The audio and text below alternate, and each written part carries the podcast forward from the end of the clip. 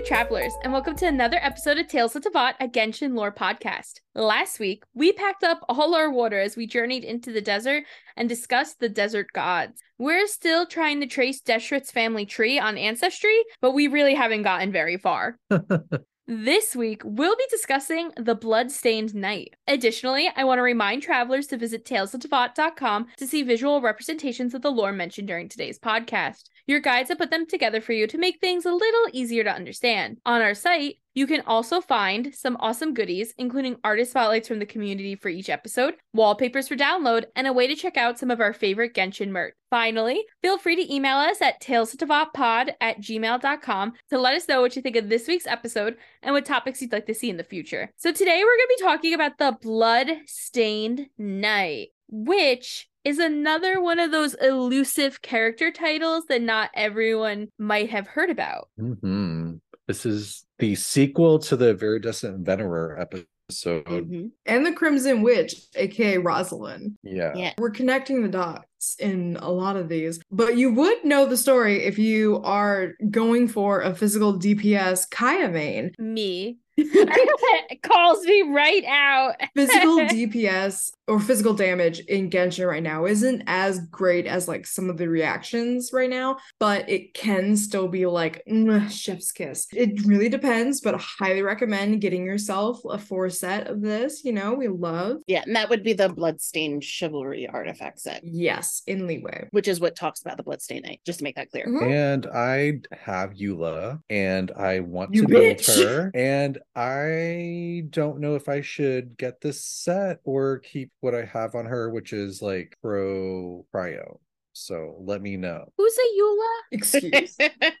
She's that NPC. Fiend. the NPC, you know, the character that's never been out. She's Amber's girlfriend. Hello. Oh, oh, Mika's boss. yes. Oh, okay. I see. I see. I love it. Interesting. I hope she becomes playable soon. that would be wonderful. 3.8, man. I keep saving things up until she does. Exactly. This is why I'm like, what artifact should I get for this NPC? Because she's about to hit playable. if you want a physical damage Eula, this is the set for her. yeah. Uh, again, just to be clear, too, we're all just joking because Eula has not had a banner run in like 3,000 years. So we're all waiting for it to come back. Over 300 days. I don't even know who you guys are talking about. but I do want to backstep. So today we're going to be talking about the Bloodstained Knight. And the Bloodstained Knight is mentioned in the artifact set, as Tiff said, the Bloodstained Chivalry set, which can be found over in Liyue at the Clear Pool and Mountain Cavern domain. It's kind of back behind like Cloud Retainer's hangout spot. Besides physical damage, if you have a four piece set of it, it's also great for charged attacks and it reduces your stamina. So, you know, really the non magical way of going in Genshin. but if you got Dendro, you don't need that. No, I'm joking. I do have physical damage characters too. But despite the fact that our domain is over in Liyue, the story of the Bloodstained Knight actually takes us back to old Mondstadt, which we've visited twice, as Al mentioned in our old past episodes. So we're going back to a very close to, but pre Cataclysm Mondstadt for this story. yes. And some of you might remember us talking about La Signora, aka Rosalie, who also was alive back in the days of Mondstadt before the Cataclysm. You also might remember us talking about Viri, aka the Viridescent Venerer, who wasn't necessarily from Mondstadt, but did have interaction with some of these old school Mondstadt characters, including the person who killed her. Dun, dun, dun, yeah. Rest in peace. I thought it might be helpful if we start and lay out some of the key players in today's story. Because a few of these characters have a few names, which is very typical of the Fatui. No, everybody in this game has 35 names. I don't. well, if you're a traveler, you do. Oh my god. Um, Not wrong. This just became Not very wrong. meta. But yeah, I mean, everybody seems to have multiple names or some sort of title. And then the more important they are, the more names they get. we could just assume that they're just going to keep growing and growing and growing. So the Bloodstained Knight is also known as the White Knight, back where our story begins in Old Mondstadt. We also believe that his name is Roland. While there's no specific text that is 100% concrete on it, there are some assumptions that we can make to say that his name actually is Roland. So Then we have Arundel, who is one of the prior Grand Masters. And every time I go to say Grand Master, I want to say acting Grand Master, but Jean is the only acting grandmaster we know of so far. Mm. And Arundel is also known as the Lion of Light. rar. Rawr. Which would be like what the the lion of the south? Is that the direction of the lion? oh, Oh god, I don't know. There's too many fucking directionals in Mondstadt. yeah. The directions don't make any sense. What are the four winds again? The Dragon of the East, Wolf of the North, Lion of the South. But we're gonna jump into the three other quick characters. We're gonna have Rostam, who is also known as the Wolf Pup and member of the Knights of Favonius. We will have the Maiden Beloved, who is currently unknown what their actual name was. You might recognize that from another artifact set. And we'll have, of course, our beautiful, wonderful Viri, aka the Viridescent Venerer. And we're gonna mention a blind brother. There's a blind brother, you know, just hanging about. I mean, we mentioned it in Viri's. You know, he dies at some point. Maybe. Spoilers. I think he's Timmy. Damn it. you know what? Everybody's oh Timmy. no. Well, Everybody's Timmy, but Timmy. Timmy's not blind, is he? not blind. Timmy might you be don't blind. know. He's never mentioned what he can see and not Mhm. see. He Yep. he can see us scaring away the birds. Now he hears that. He smells the death. don't don't you think if Timmy were blind, he would be like, "Ah, I'm so blind, and I heard that you killed those ducks." And Dogs. so, how could you do this to someone that is so incapacitated by his sight? No, because I think Timmy's actually selfless. So he's not mad that you're killing them because he wants them. He's mad that you're recklessly killing pigeons. The things that he wants to kill, right? No, he doesn't want to kill anything. No, I'm talking about the ducks, not the pigeons. The ducks. Well, we go feed the ducks. We don't kill the ducks. Yeah, we scare away the ducks. No, do you not? Do you not know this? When Timmy gives you that quest to go feed the ducks, you can kill the ducks instead. Yeah. And then he throws a fit, and you have to like go apologize to him the next day. Do you know what this reminds me of? Uh, Shout out to everyone who is in English class at the moment reading Catcher in the Rye. Where did the ducks go? You know, I've never read Where did that. the ducks go? Oh my god, you lucky. I was an English nerd too. Like I was in like the AP Englishes and everything. I never read Catcher in the Rye. Really? See, I actually read Catcher in the Rye before I had to in school because one Thanksgiving my family was talking about how the person that murdered John Lennon, Had it in his pocket. yeah, he referenced Catcher in the Rye and all that kind of stuff. And I was like, wait, but what do you mean? so I ended up reading it when I was like, I don't know, 13. I never read it. I was forced to read The Great Gatsby. I didn't read that either. I can also understand that. I did not enjoy The Great Gatsby. There are some very short stories that he's done that are mwah, beautiful. I can't get The Great Gatsby. That's suppose because I fucking hate Daisy. I hate her. I hate her so fucking much. I mean, I was forced to read it in the, I think, the seventh grade, and I thought it was so boring. It is because it's like, how can you relate to these upper echelon, like uh, New Yorkers who have mansions on the bay? Yeah. I was like a gay boy in Oklahoma, like in rural Oklahoma. I'm like, I don't care about any of this. You know what I did relate to of mice and men? didn't read that either. Well, you know what, Beans? It only matters if you read the Bloodstained Chivalry. I'm. So you're good. Trying. Let's bring it all back. Well, so let's bring it back to when the Bloodstained Knight wasn't the Bloodstained Knight. and we had, hypothetically speaking, Roland, a young Roland, joining the Knights of Favonius. He is taught by Rostam. The young wolf pup. and Rostam was the second in command of Arundel at the time, who was the Grand Master of the Knights of Favonius. If you guys want more info on Rostam, just listen to our Rosaline episode. Yeah, we're gonna constantly be like harkening back to Rosaline, the uh Signora episode, and the Viridescent Venerer episode from season one. aka Viri. Veery, our little honey Viri. So Rostam was Honey Nut Lesbio. she was she was. Rostam, he grew up with Arundel, who was the actual commander of the Knights of Favonius. And fun thing about Rostam is Rostam actually developed the blade works of Favonia, like the Favonius blade works, which we've at this point you've heard about the blade works of Favonius. So Rostam actually developed that, well, most of it. Arundel developed part of it, and that got lost to time. I think Rostam had a vision and Arundel did not. Arundel was just like a big meathead, and Rostam actually had a vision. So you know, Rostam was from a peasant family where Arundel was from nobility. So Arundel was sort of automatically given the title of the Grand Master, whereas Rostam was his shadow, even though they were best friends. Big question. I don't I can't remember if we went over this or not, but is Arundel a Gunnhildr? We don't know. Ooh. We know he's the Lion of the Light.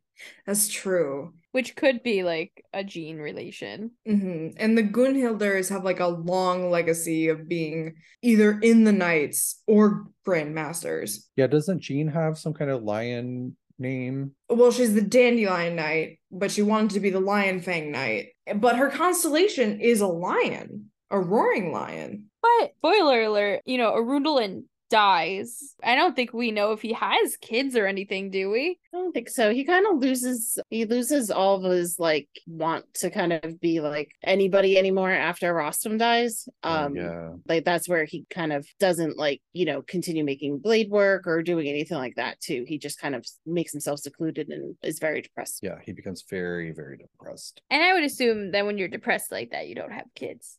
I Sometimes Maybe he already had kids. Could be. Yeah, there's nothing really saying one way or the other. So, you know, we don't actually know. And th- I don't think there's anything that actually goes that far back into any of their lineage. Yeah, we don't we don't really know. Yeah. Hmm, okay. So I think it would be all speculation at this point. I don't know. I feel like he he he didn't have kids, but I don't know. That's totally just me. I have no in reason. I have no real rhyme or reason. I just feel like he lost his bestie, and the whole world was collapsing around them. and he probably, for travelers don't know, like the cataclysm was happening, had just happened, might have even still been happening, and he lost his friend and whatever. I don't want to spoil too much. Anyway, Rostam, the wolf pup, was training Roland, the White Knight, to become a Knight of Favonius, which I think is really cute. Personally, I love comparing Rostam and Arudalin to Diluc and Kaeya. Kind of what you were just saying, how like one of them was kind of like from an aristocracy of sorts, had more power and money, and the other one kind of came from nothing, but they were besties. Oh, which makes me nervous about Kaeya and his life. But anyway, I think it's interesting. Who would be Roland in that situation then? If Diluc and Kaeya are your Rostam and an Arudalin. It's B. Bennett. Oh, well, it could be a few people because Kai is actually like very well known for training new knights. Mhm, that yeah, that's true. Diluc would be Rostam. hmm No, really? Yeah, I thought going back to the Rosalind, aka La Signora episode, I think we landed on that Rostam is Diluc, Mhm. Jean is La Signora, and Kaeya is Arudalin. Or Jean could be Arundel. Yes. I'm flipping it for now. I like Arudalin as Diluc now. Rostam is Diluc because Rostam was very like super serious. He always had like this furrowed brow. The only one that could get him to unfurrow his brow was Signora. aka Jean in Diluc's situation. Right. But just Mm. to remind everyone, Rostam was Signora's lover cover and Signora had gone to Sumeru to study magic. And then while she was gone, the cataclysm started happening. And then Rostam died. And then when she came back, that's what her, turned her into evil Signora. And, you know, Rostam was also rumored to have a secret spy network, which we all know that Diluc is a part of now. So well, regardless, Kai is known for training people, including Mika and Bennett. Mika says that, you know, Kaeya took him under his wing and did a lot of tests for him. So that's. I think. But anyway, so Rostam um, was training Roland, and when he was training Roland, he really focused on instilling the rights of justice, what is right and wrong, chivalry into Roland, and Roland took that like way too seriously. and he became like obsessed with chivalry and justice for all. Like he was very dedicated to just doing the right thing and he felt like doing the just thing would give him all of the awards and accolades that he needed. And he really, I mean, it felt like this guy didn't even need money. and he would do really well in Fontaine. I feel like him and the Hydro Archon would have been besties. They'd be bougie besties. But I mean, White Knight even kind of comes into our world outside of Teyvat because we've all heard of the knight in shining armor and the in all the fairy tales when everybody's saved by this knight. He is in Teyvat, that White Knight, that savior that person that's going to get everybody out of trouble and be wonderful and all that kind of jazz. And in juxtaposition, there's the Black Knight. And like, though every time I think of a Black Knight, I think of, ah, tis but a flesh wound. But most of the time, like, we have the Shining White Knight, very honorable and justice forward, while the Black Knight is kind of the roguish knight. It's very much like a cautionary tale of extremes because we know Mm. Arundel, he was sort of like a reluctant leader. Like he was expected to become the Grand Master of the Knights of Favonius. And then you have Rostam,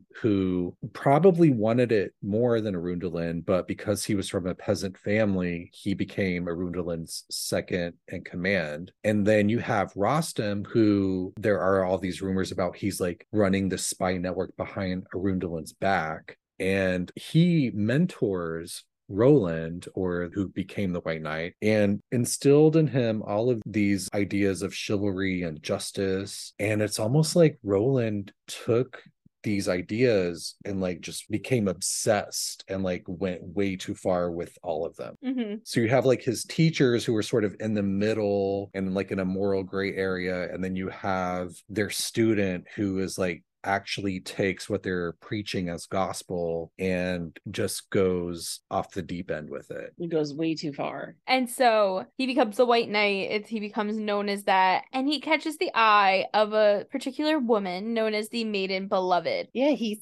saves her. She's the damsel in distress. Yeah, what does he save her from exactly? Like, It's unclear. It's probably a cat in a tree. It's nothing. A cat Yeah. in a tree.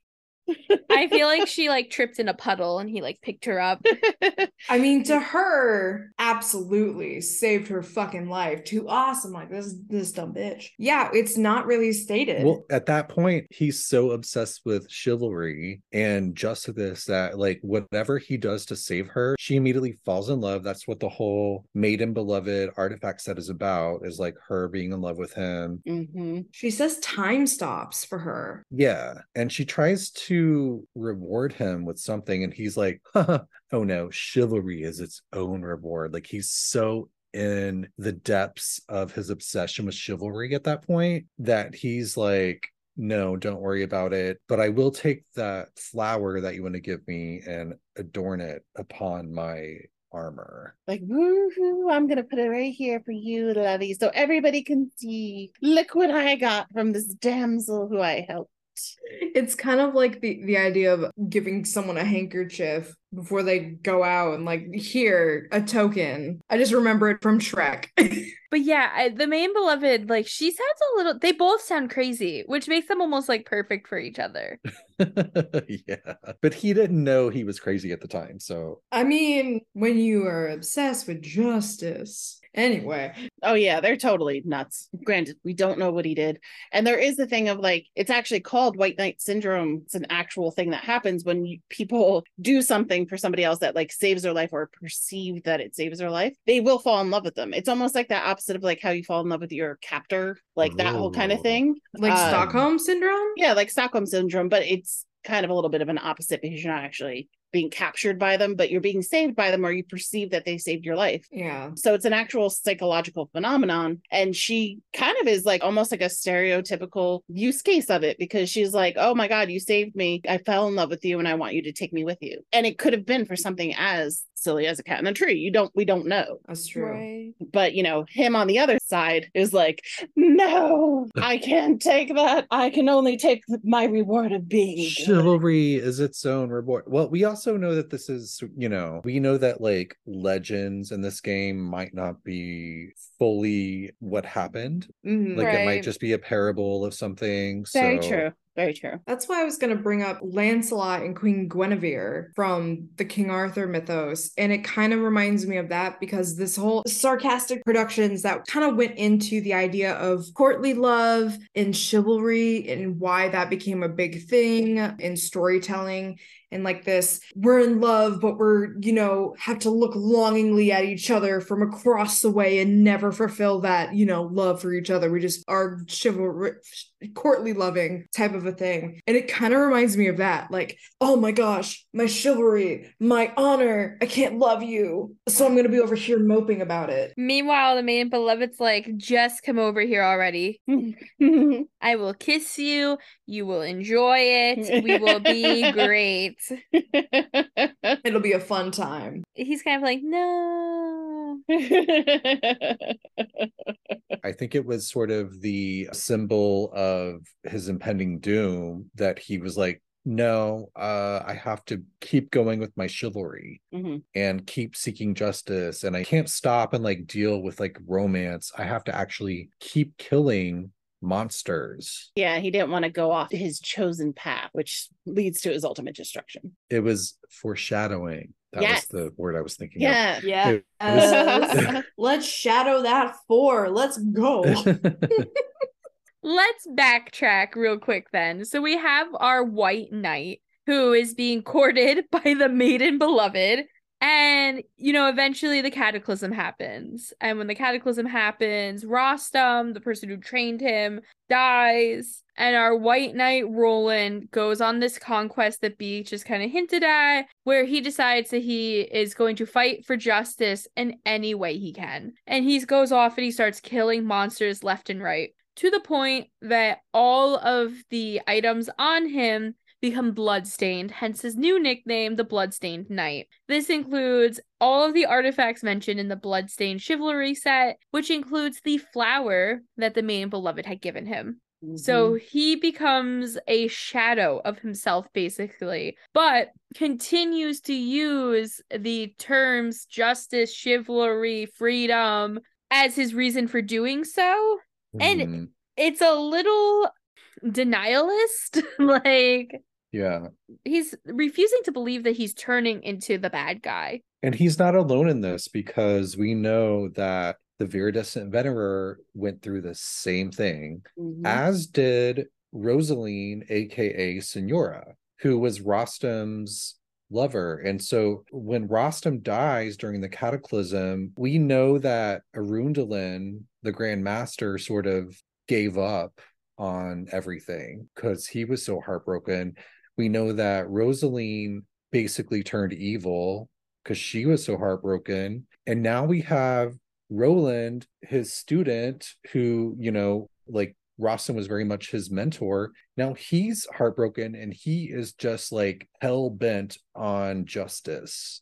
You want to know something? We've mentioned this once or twice before about how they're really digging into like the Mondstadt backstory here. But it's interesting that just about all of these characters that we've mentioned, when Rostam dies, go mad in their own ways. And Yes. it's actually very similar to last week when we talked about the death of the goddess of flowers. It's almost like a mirror of it, but they happened at Mhm. the same time too, or at least similar times. You know, they're closer together than anything we see in the current time. Right. And I mean, God- Goddess of Flowers dies, I think, well before this, but the effect that it has on the two others that were sort of in that threesome with her, it sort of echoed in this storyline. Right. No, you're right. And I think it's interesting too because a lot of these characters, we all have like some ulterior uh, identities for them too.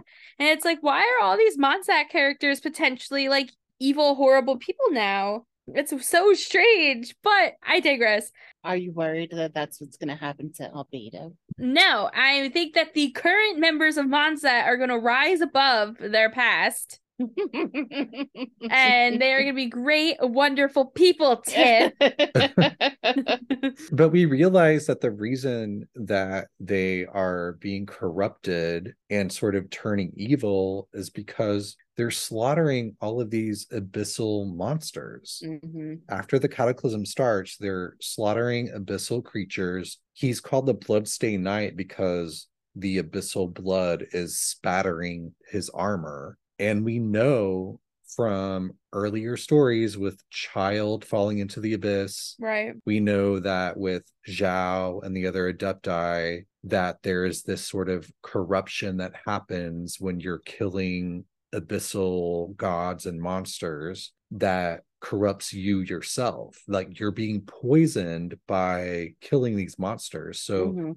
we know that Viri and Roland are being poisoned by all of the monsters that they're killing in the name of justice. And so that turns both of them into monsters themselves. And I'm gonna imagine that taking a little dip in one of the many bodies of water around Teyvat didn't clean off this coagulated blood that has been spattered all over them, or they were mm. just so nasty they didn't go and try. Well, you know, if they had just used the new Honkai Star Rail Sampo shampoo, Oh, oh my, oh my goodness. god. they might have been cured. I don't know.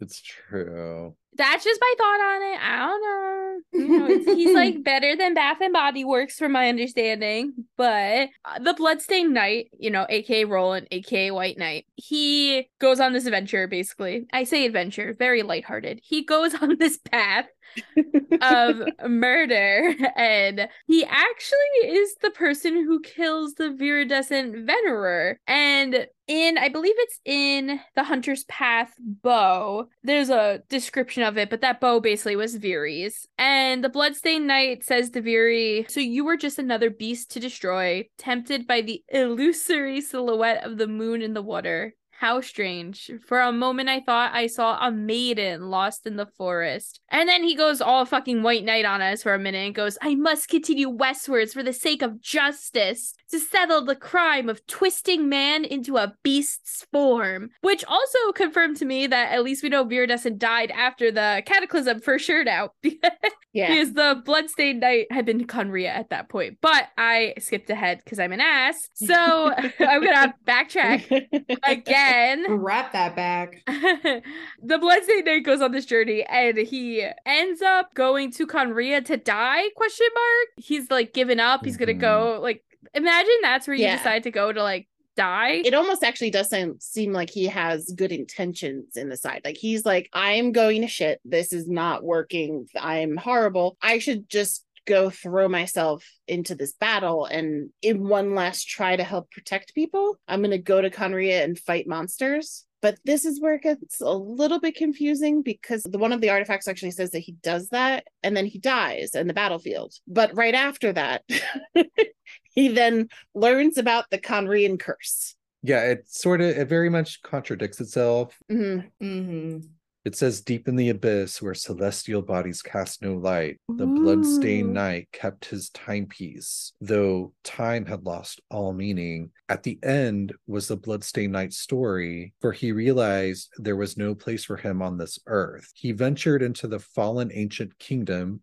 aka Khaenri'ah, and died in battle in the monster's lair. At the bottom of the world, he learned the origin of the monsters that destroyed the ancient kingdom. The ancient kingdom was wrongfully cursed, turning its inhabitants into monsters. The code of chivalry tolerates not such injustice. If abyss be thy name, I pledge to you my loyalty. So this is very confusing because it makes it sound like he died and then figured out the curse of Khaenri'ah and pledged himself to the abyss after death. Mhm. Do you think it could have been more of a metaphorical death rather than like legit death? That's what I was thinking at first. Yeah. Unless he's legitimately, you know, uh, a zombie. he cheat cheated up. He she cheated up. I mean, I mean, I, I think that there there was definitely a well, he doesn't put it in the same way of when he changed from the white knight to the bloodstained knight. Was there like this like kind of transformation or being called like death. Well, he was definitely transformed because we know that his face was so transformed monstrously that he actually put on like an iron mask. Yes. And that's confirmed in the the black sword description, right? hmm Yeah, and that that's his it's in his that's the actual shield that's in his artifact set as well. But also in the artifact set is with the feather, his the feather is of a raven and then he realizes as he did turn bad that all of his followers were ravens and it was because they were drawn to the blood and typically in a lot of stories and you know in some factual things but a lot of fairy tales and stories ravens are always kind of shown as a, a as a metaphor for death. Edgar Allan Poe. Mhm. Mhm. So that could have been his first death, and maybe then this is his second, and it, it is that metaphorical kind of changeover that he had in Khaenri'ah to then when he pledges his health to the abyss. That could make sense. And I mean, there is something to say with ravens in in our IRL life. They're carrion birds. So they're going to just pick whatever they can find and scavenge. And most of the time that's, you know, roadkill and and you know, gruesome shit. The timeline is very weird. It makes it sound like he doesn't realize that the Conrian curse occurred until he was already there fighting. Yes. Mhm. And he's like, this is the ultimate injustice, but then dies slash goes into the abyss. But then we also know that he, you know, stumbles up upon Viridescent Yes, exactly. While he's on his way to Khaenri'ah. And at first, he's like, Oh, there's some maiden in the woods that needs help. But then when he sees her, she is so disfigured by her own like bloody corruption that he thinks that she's a monster. So he kills her. But then, while you know what Feeny just sh- shared with us is that he's like, I have to keep going westward. So he already knew about the curse when he killed Viri, but then we have this other lore telling us that he learns about it while he's fighting in Khaenri'ah. Now I have I have a little bit of a theory there. What if there's a second curse? A second curse. I would believe that. A second curse. We know the curse of the Hilichurl, but we and we know that Dainsleif is cursed in some way. You know, have his bodies being wrenched apart. And same for Chlothar. Mhm. He's human when we see him. For those of you who don't know, he is the man, the myth, the legend mentioned during the Caribert storyline that we meet. he is totally human. His curse is just living forever. Oh yeah, because he was a part of the royal family, right? Right. Mhm, So I mhm. wonder if the royal family curse was known right off the bat because they were coming out going, "Holy shit!" like we we can't die. So he's like, "Oh, they're talking about all these monsters. Let me go fight them." And then he finds out also the twisting of man into a beast. But I will say, I personally think he didn't kill Viri until after he was in Khaenri'ah because he says he's continuing westward. I don't know where west is. I have no idea in this game where westward is. well, we do know we know where the door to Khaenri'ah is, and that actually would be west of where he would have started from. South, but also west. Because I feel like he's maybe going to like Natlan or something. I don't know, like or Liyue. I don't. The directions are all amiss. But I feel like he runs into Viri after Khaenri'ah. Personally, I could be very So wrong. this, that's a really interesting theory because maybe he went to fight at Khaenri'ah and then he finds out about the ultimate injustice and then he pledges himself to the abyss. Maybe the abyss grants him another chance or a new life or saves him from death. And then that's when he puts on the iron mask and becomes something else. Let me tell you, he's a hot mess. This guy, like a, but b. Doesn't this sound a little too similar to our sibling? How so? our sibling went to Khaenri'ah, saw what happened, and then eventually pledged themselves to the abyss. Oh. Oh, Yes. I mean, the key differences are hopefully our sibling didn't murder a bunch of people. Oh, our sibling totally did. Are you kidding Oh. me?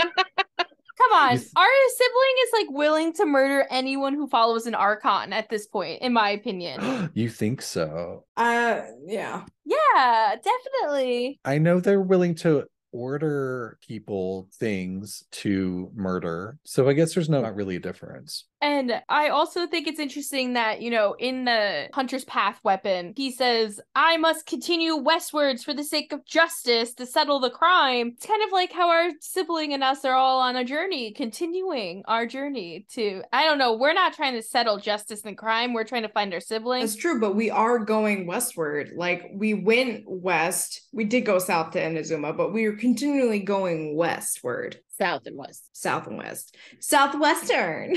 Yeah, because Inazuma would be southeast. I will say, you know, there's been a lot of theories that like we are following the same path that our sibling did, and that our sibling we know is on a path for justice. I'm not trying to say that our sibling is the Bloodstained Knight, because I definitely don't think that. But I think it's interesting, and I think even our path, we started out as I'm looking for my sibling, but along the way, we have been doing lots of justice and crime settling. if the Bloodstained Knight is still alive and they did join the Abyss Order, it would make sense that they joined at the same time as our sibling because we know that our sibling started out, or allegedly started out, into that during the Cataclysm, and they met Dainsleif at the Battle of the Cataclysm. I think it's interesting that our sibling didn't meet Dainsleif until the battle. If our sibling had been in Khaenri'ah for like a few years. Again, another weird like timeline thing where you're Yeah. like, uh, is there a weird time loop? What the fuck is going Mm. on? Well, you think that our sibling was here and in Khaenri'ah? Or that could have just been the years leading up to the battle? I mean, I thought that our sibling either appeared or woke up during the cataclysm. Like that was their first sort of conscious introduction to this world. Mm, and that could be wrong, but that's how I interpret things. Interesting. we've talked a lot about our sibling and us and like what is the discrepancy between when they woke up and when we woke up? And you know were we traveling a lot across Teyvat and we maybe don't, don't remember things? And there's a lot of questions about that. Hmm we do know that Dainsleif and our sibling went back to Khaenri'ah now after the fight. Yeah. so I wonder if they met the bloodstained knight in there even. Yeah, because we don't know if he's dead. Like, well, I mean, so if we take that the words that he died are metaphorical and he did live on after that, we don't know if he then, I mean, it's been 500 years, but I mean, I guess people live very long in Teyvat, but Right. did he still hang around? Was he still alive? Do he still have a lot to do with all this stuff? Was he trancing around with Dainsleif? Could he have sacrificed his like mortal self to join the Abyss Order? Is that what you have to do? Yeah. Mm. So now here's the interesting thing. So we were, we we're talking about it quite a bit about how he said he pledged himself to the abyss, but there are theories out there that he is a part of the Fatui, which would have meant he needed to pledge his loyalty to the Tsaritsa. Right. Yeah, there is a theory. I, I mean, I don't know who else besides us has come up with this theory. Oh, it's everywhere. Yeah, no, it's a very common theory.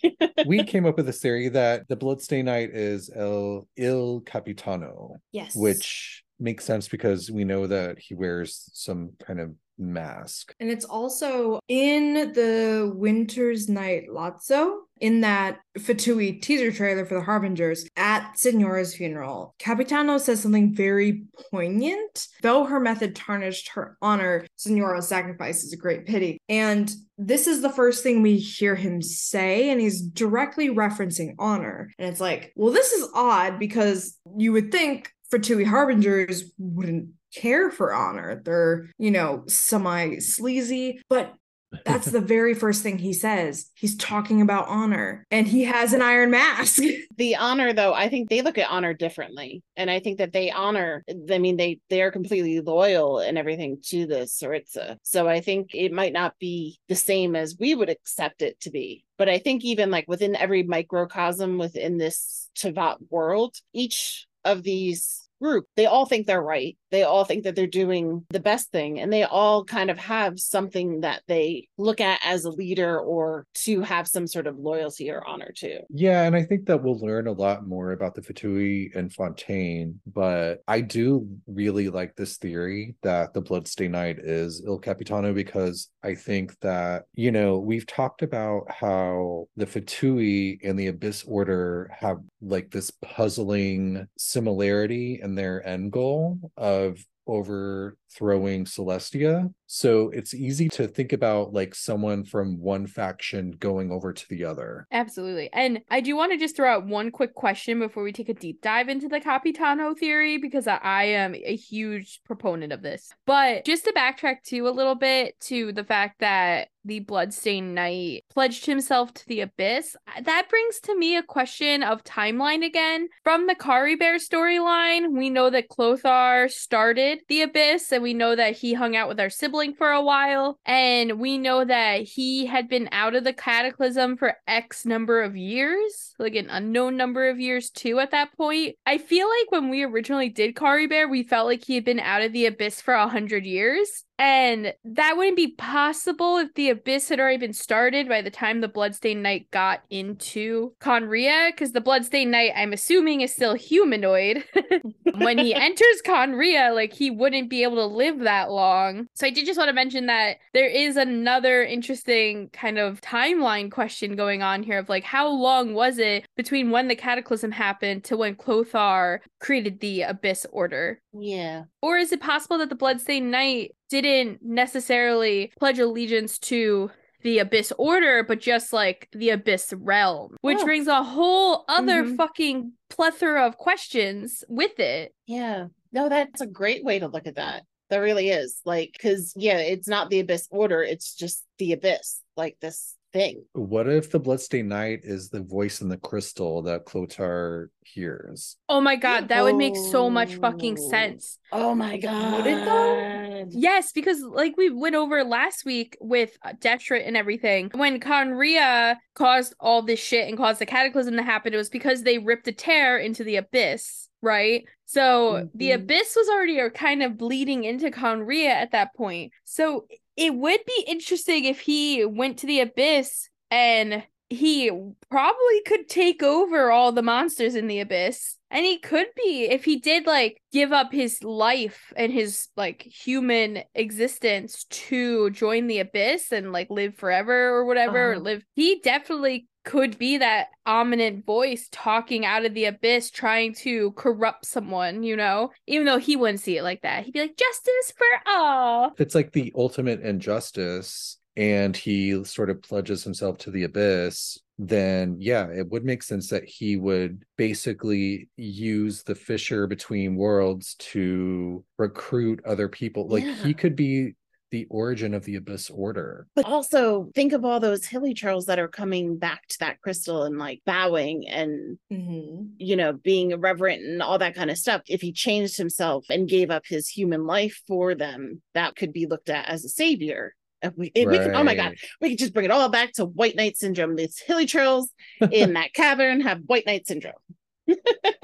And the crystal he calls himself a sinner. Oh, That's then right. that makes sense too. Mind is blown. I'm all over this. And it would be interesting too, you know, he does speak very like, oh dear creature, why do you bow down?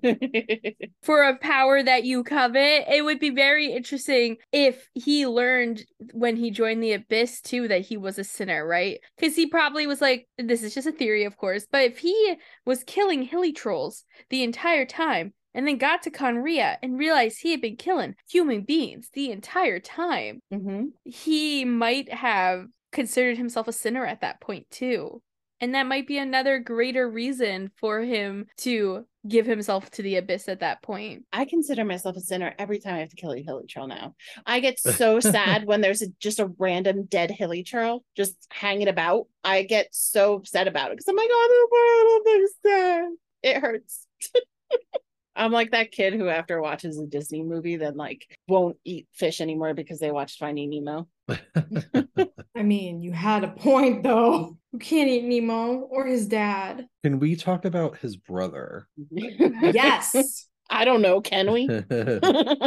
so talked about this in the Viri episode, but in one of the newer artifact sets, the Deepwood Memories set, there's reference to a young blind boy whose brother was a knight, and he kind of just, you know, went off a white knight. a white knight kind of following him. He was blind. And he ends up being the blind boy, or we suspect it's the blind boy that Viri finds dying in the woods. Or was he dying? So we know that Roland's brother, he was blind and he was wandering different kingdoms in that, sort of following in the footsteps of his brother. He was also obsessed with justice. And we know that his path crossed with Viridescence. And we know that he was killed by a monster, but while he was dying, Viri found him and he actually gave his bow to Viri. And Viri ended up killing the monster that killed him. And this was sort of the first time that she killed out of vengeance instead of the hunt, quote unquote. Mm.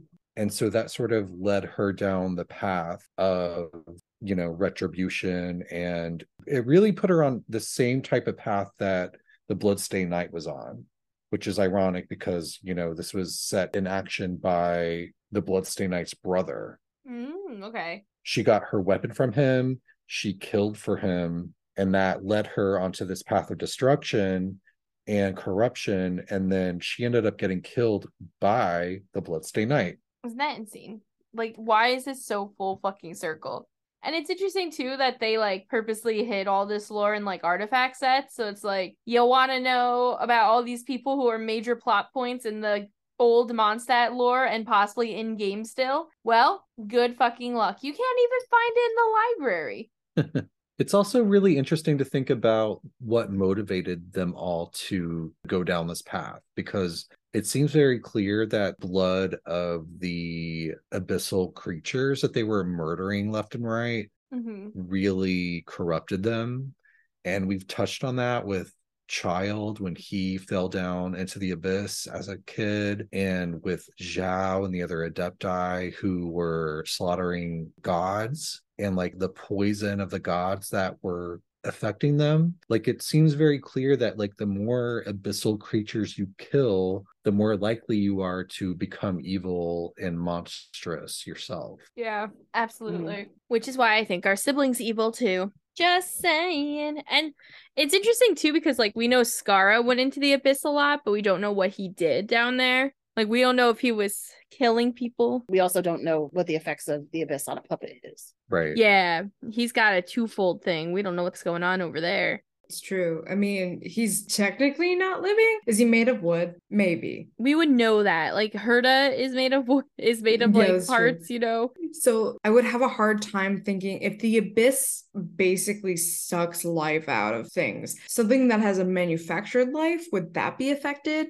Mm. Another question about it in regards to the Bloodstained Knight is that was he killing abyssal monsters before he gave his life away too, or after? Like, how evil would he be at that point? I think we could we could possibly say yes because Viri was killing abyssal monsters, and that's what turned her kind of like cuckoo bananas. Like it really fucked her over. Yeah, that's true. And that's why he killed her because she was kind of becoming monster like. So it's likely that the more abyssal things that you kill and the more you're affected by that, the more you turn into an abyssal creature. What's really disturbing is that it seems like it affects their physical being because he started wearing the iron mask because his face got so distorted right and like creature like which and we know that like with Viri she actually looked at herself in like a, a pool of water and was like oh i'm no different than a beast myself. Mm-hmm. so we can only assume that that means that she was also monstrous looking and that's why he killed her. It's also a common thread though and but Rosalind does the same thing. Oh yeah she starts hiding her face. Yeah she puts the hat on. She wore a hat that to it was this way she didn't like you know when she was burning the monsters it stopped her from being distracted and also to be able to like kind of stay focused on them. But it also made her not be able to see her burnt face in the water reflection. Um so it kind of kept her at this arm's length from how bad she had gone so it is a, a common element we see in a lot of these stories. I mean with her we know that she's real because we see her in the game. And we can assume by the rest of the history and things like that that the Bloodstain Knight actually is a person. The Maiden Beloved is an actual person. But there are, like we mentioned very early on, they could just be parables and fairy tales. You know, we've been proven that in Sumeru, the Aranara were always looked at as fairy tales. They're very real. So it could go either way. But it's interesting to see the the history or the kind of the transition that they go through is very on point with one another. This is like the one negative thing about not having Signora as a playable character, in my opinion. Like, I never wanted Signora. Sorry, I just did not. I don't like. I was gonna playing. say there's a lot of reasons why it's bad that we don't have her as a playable character. But one of the reasons that I think it's terrible is because we would get her voice lines and we would actually get to see if she talks about these characters that she would have known. Mhm. Because even though she's not really mentioned in Roland's story, we know she knew him because his trainer, Rostam, was Signora's boyfriend. So they would have known each other. But I do want to backtrack now, just back to the Capitano theory. And I want to give you guys kind of a painting of what Capitano is like. For travelers who don't know, Capitano is one of the Fatui harbingers. It is unknown what number he is, but he is either fourth or tenth. Him and the knave are the only two that aren't properly numbered right now. So fourth or tenth. If Capitano is the Bloodstained Knight, I would think he might be fourth, but that's just my vibe, obviously. We only see Capitano once, and that is in the Snezhnayan trailer that Al mentioned earlier, where he says how sad it was that, you know, Signora sacrificed her honor, basically. And I think it's interesting because she is called, and I'm going to a pronunciation, Lohefalter by Capitano, and Lohefalter is German, which we say that everything in Mondstadt is German. But besides that, the things that we know about Capitano is that he is a great fighter. Childe says that he's seen him in battle and that he's hoping that one day he'll be able to fight him. But right now, Childe is too low ranked for him to even notice him. What a fangirl. Scara, on the other hand, says that Capitano is ever righteous. But also brave and fearless, nigh invincible. He says, even my mechanical ears demand maintenance after listening to so many compliments. And he actually thinks that, like, him being so righteous is a danger, which is interesting because we see that with the Bloodstained Knight. Hmm. Another character that mentions Capitano is Mika. For our travelers who might not have been able to play the Of Ballads and Brew event that happened in Mondstadt recently, it's when we were first introduced to Mika Micah, as I like to call him. And he, we find out, has been traveling around with Varka and he is sent back with a letter from Varka. Mika says that he met the Fatui Harbinger known as the captain and that he couldn't even imagine how to deal with an opponent like him. And then Mika basically is like, I suck. I need to go train. and I'm never going to live up to that. But on top of that, Mika actually has met the captain at, or Capitano, whatever you want to call him, on a more serious level. Where he was actually traveling with Varka. They had entered like a dangerous, restricted area. And I don't remember what Mika was doing, but all of a sudden he could tell that something was going wrong and he could smell gunpowder in the air, which honestly, gunpowder? Where? Where are Yeah. their guns? Like, Where are their guns that need powder? Because the only gun we have is the, the big old guy with the ice shooting kind of cannon. well, the little the little fire Oh, guy yeah, in the he's like, has a gun. Yeah, but like, does this mean that Mons that like the Knights of Favonius have guns? Got a lot of questions about that. But basically, Mika says that when he emerges from his tent, he goes to figure out what's going on, that there have been battle lines drawn between the Fatui and the Knights that are being led by Varka. Uh, Mika says that later on he finds out that something had happened and they had come across each other and like this skirmish had kind of started between the two groups. And he specifically says that in the middle of like the Fatui, he could see a very distinct silhouette, eerily dark blue eyes that seemed to glow with an uncanny aura. And eventually, like Varka goes up the Capitano, they talk it out, man to man, you know, very bro esque. And everything's cleared up. And Varka is like, man, I would have loved to invite that guy to a duel. And I'm like, Varka, no.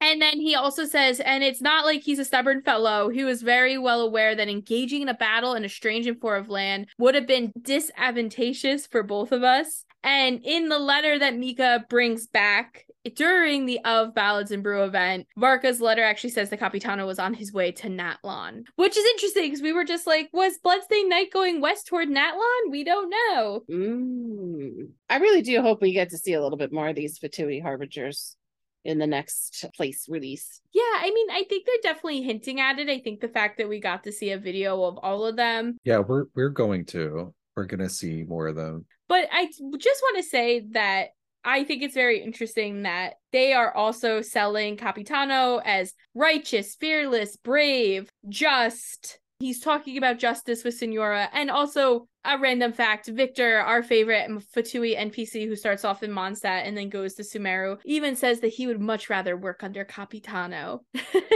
I don't know, there's something about Varka and him getting along. Wait, more than who? More than the Tsaritsa? Or no, Victor is working under Pantalone, I believe, right now. Oh. Yeah, whatever Victor is doing right now, he's doing things for Pantalone, basically. So he said that he would much rather work under Capitano because he looks up to Capitano. Which is interesting because Victor, I think, is like this immorally gray character right now where he's in the Fatui, but he kind of wants to help that little girl in Mondstadt who has a lot of family drama going on. Jesus. hmm Lily's got a lot going on. Her mother. But I also think that you know you were you both all of you were mentioning earlier that the bloodstained knight ends up wearing like an iron mask. When we see Capitano, he has on an iron mask. We have no idea what his face looks like. I definitely think there's a lot of suggestions that they could be the same character, but that's still up to interpretation, of course. I do think the theory is pretty strong though. Yeah, I, I think it definitely is. I think what it really comes down to is that timeline and those those slight discrepancies and how you want to interpret those moments when he was in Khaenri'ah. But it, it- yeah, it is a very strong theory. It almost feels too easy, but the fact that he's allegedly dead and Yeah, mm-hmm. allegedly joined the abyss makes it more likely. So I don't know. Yes, exactly. It's like they're kind of throwing you these loops where it's like it could and it couldn't be. It's kind of like when they were hardcore suggesting for a very long time that Pierro was Kaeya's father. Mhm. And then they threw that fucking wrench out with Caribert. Because I'm not gonna lie, when they released Midsummer Lazzo, or like Midwinter Lazzo, whatever. when, They a winter really- nights, a winter nights Lazzo. listen, they released it in Midsummer. so when they released the Winter Nights Lazzo, everyone who saw Pierro in that moment immediately went to Twitter and was like, also has an eye patch. Yes, dad confirmed. like Same eyes. same eyes. Yeah, like Twitter went wild. And so I uh, honestly feel like they may have done that a little on purpose. And when they came out with the Caribert quest line, and you find out that Kaeya is a descendant of Chlothar, and you find out that Chlothar was a member of the royalty in Khaenri'ah because he's cursed with eternity, not a hilly trollness. And you find out that he's the founder of the Abyss and that Kaeya is a descendant of, of the founder of the Abyss. You're like, oh shit, well, it can't be Pierro because Pierro was alive during the Cataclysm and he wasn't cursed like that, that we know of. So, you know, interesting thoughts. I also would like to mention one other interesting fact I found when doing my deep dive on El Capitano. So I mentioned earlier that, you know, Capitano's number in the Fatui is not known, right? He's fourth or 10th. I'd like to believe that he's fourth just because that would mean he got recruited sooner. And I think it lends more to the Capitano is bloodstained knight theory. Mhm. Mhm. But at the same time, our other character who is an unknown number is the knave, who we have previously theorized could be Viri. Now that was, I think, a much less hardcore Yeah. theory. But it made me want to know who the first three harbingers were officially. And they're Pierro, Dottore, and then Columbina, who is also known as the Damselette. And I don't know, I just thought it was really interesting that she sings and the Maiden Beloved sings. And I don't know, maybe there's a possibility that they're also the same person because she's that crazy bitch, man. Yeah. She's also known as the maiden that's like one of her code names too i don't know it's just really Yeah. interesting I mean, it could be, but it also could be like, you know, Yun Jin sings too, and she's not the maiden. So Wait, wait, why did wait, what? what did you just say? I said Yun Jin sings and she's not the maiden. So, but there could be, it could be a, a tie in, but it also could be something as simple as it's just singing. Right. I will say, you know, Childe does say about the Damselette, she goes, when it comes to her, something just doesn't feel right. anyway, you should just be careful around her. I just think that that's really interesting because we just kind of talked about how she seems a little cray cray. Yeah. And Scara also says that if we were to approach her, that with our conscious, we should stay away from her. Now, is she also the one in the Winter Nights Lazzo? Is she the one crying on the coffin? Singing on the coffin. Oh, that's sing. I mistook her singing it. She's literally like, Signora, you fucking bitch. I'm glad you're dead. Stay away from Capitano. like, I wouldn't put it past her. yeah. But did have one thing, and I don't think it's actually something to add, but my I'm a very visual person. Um, so with the idea of the royalty of Khaenri'ah escaping, like as like everybody else is turning into a hilichurl, I'm obsessed with the door to Khaenri'ah. And in my brain, all I saw was that door being flung open and all these like Richies running out, like, hello, motherfucker. I gotta get the hell out of here. And they're met at the door by Capitano yeah. as the bloodstained knight being like, "Get back in there, evil doers!" yeah. And then they're like, "No, no, we're in the woods being attacked." He's like, "Oh shit!"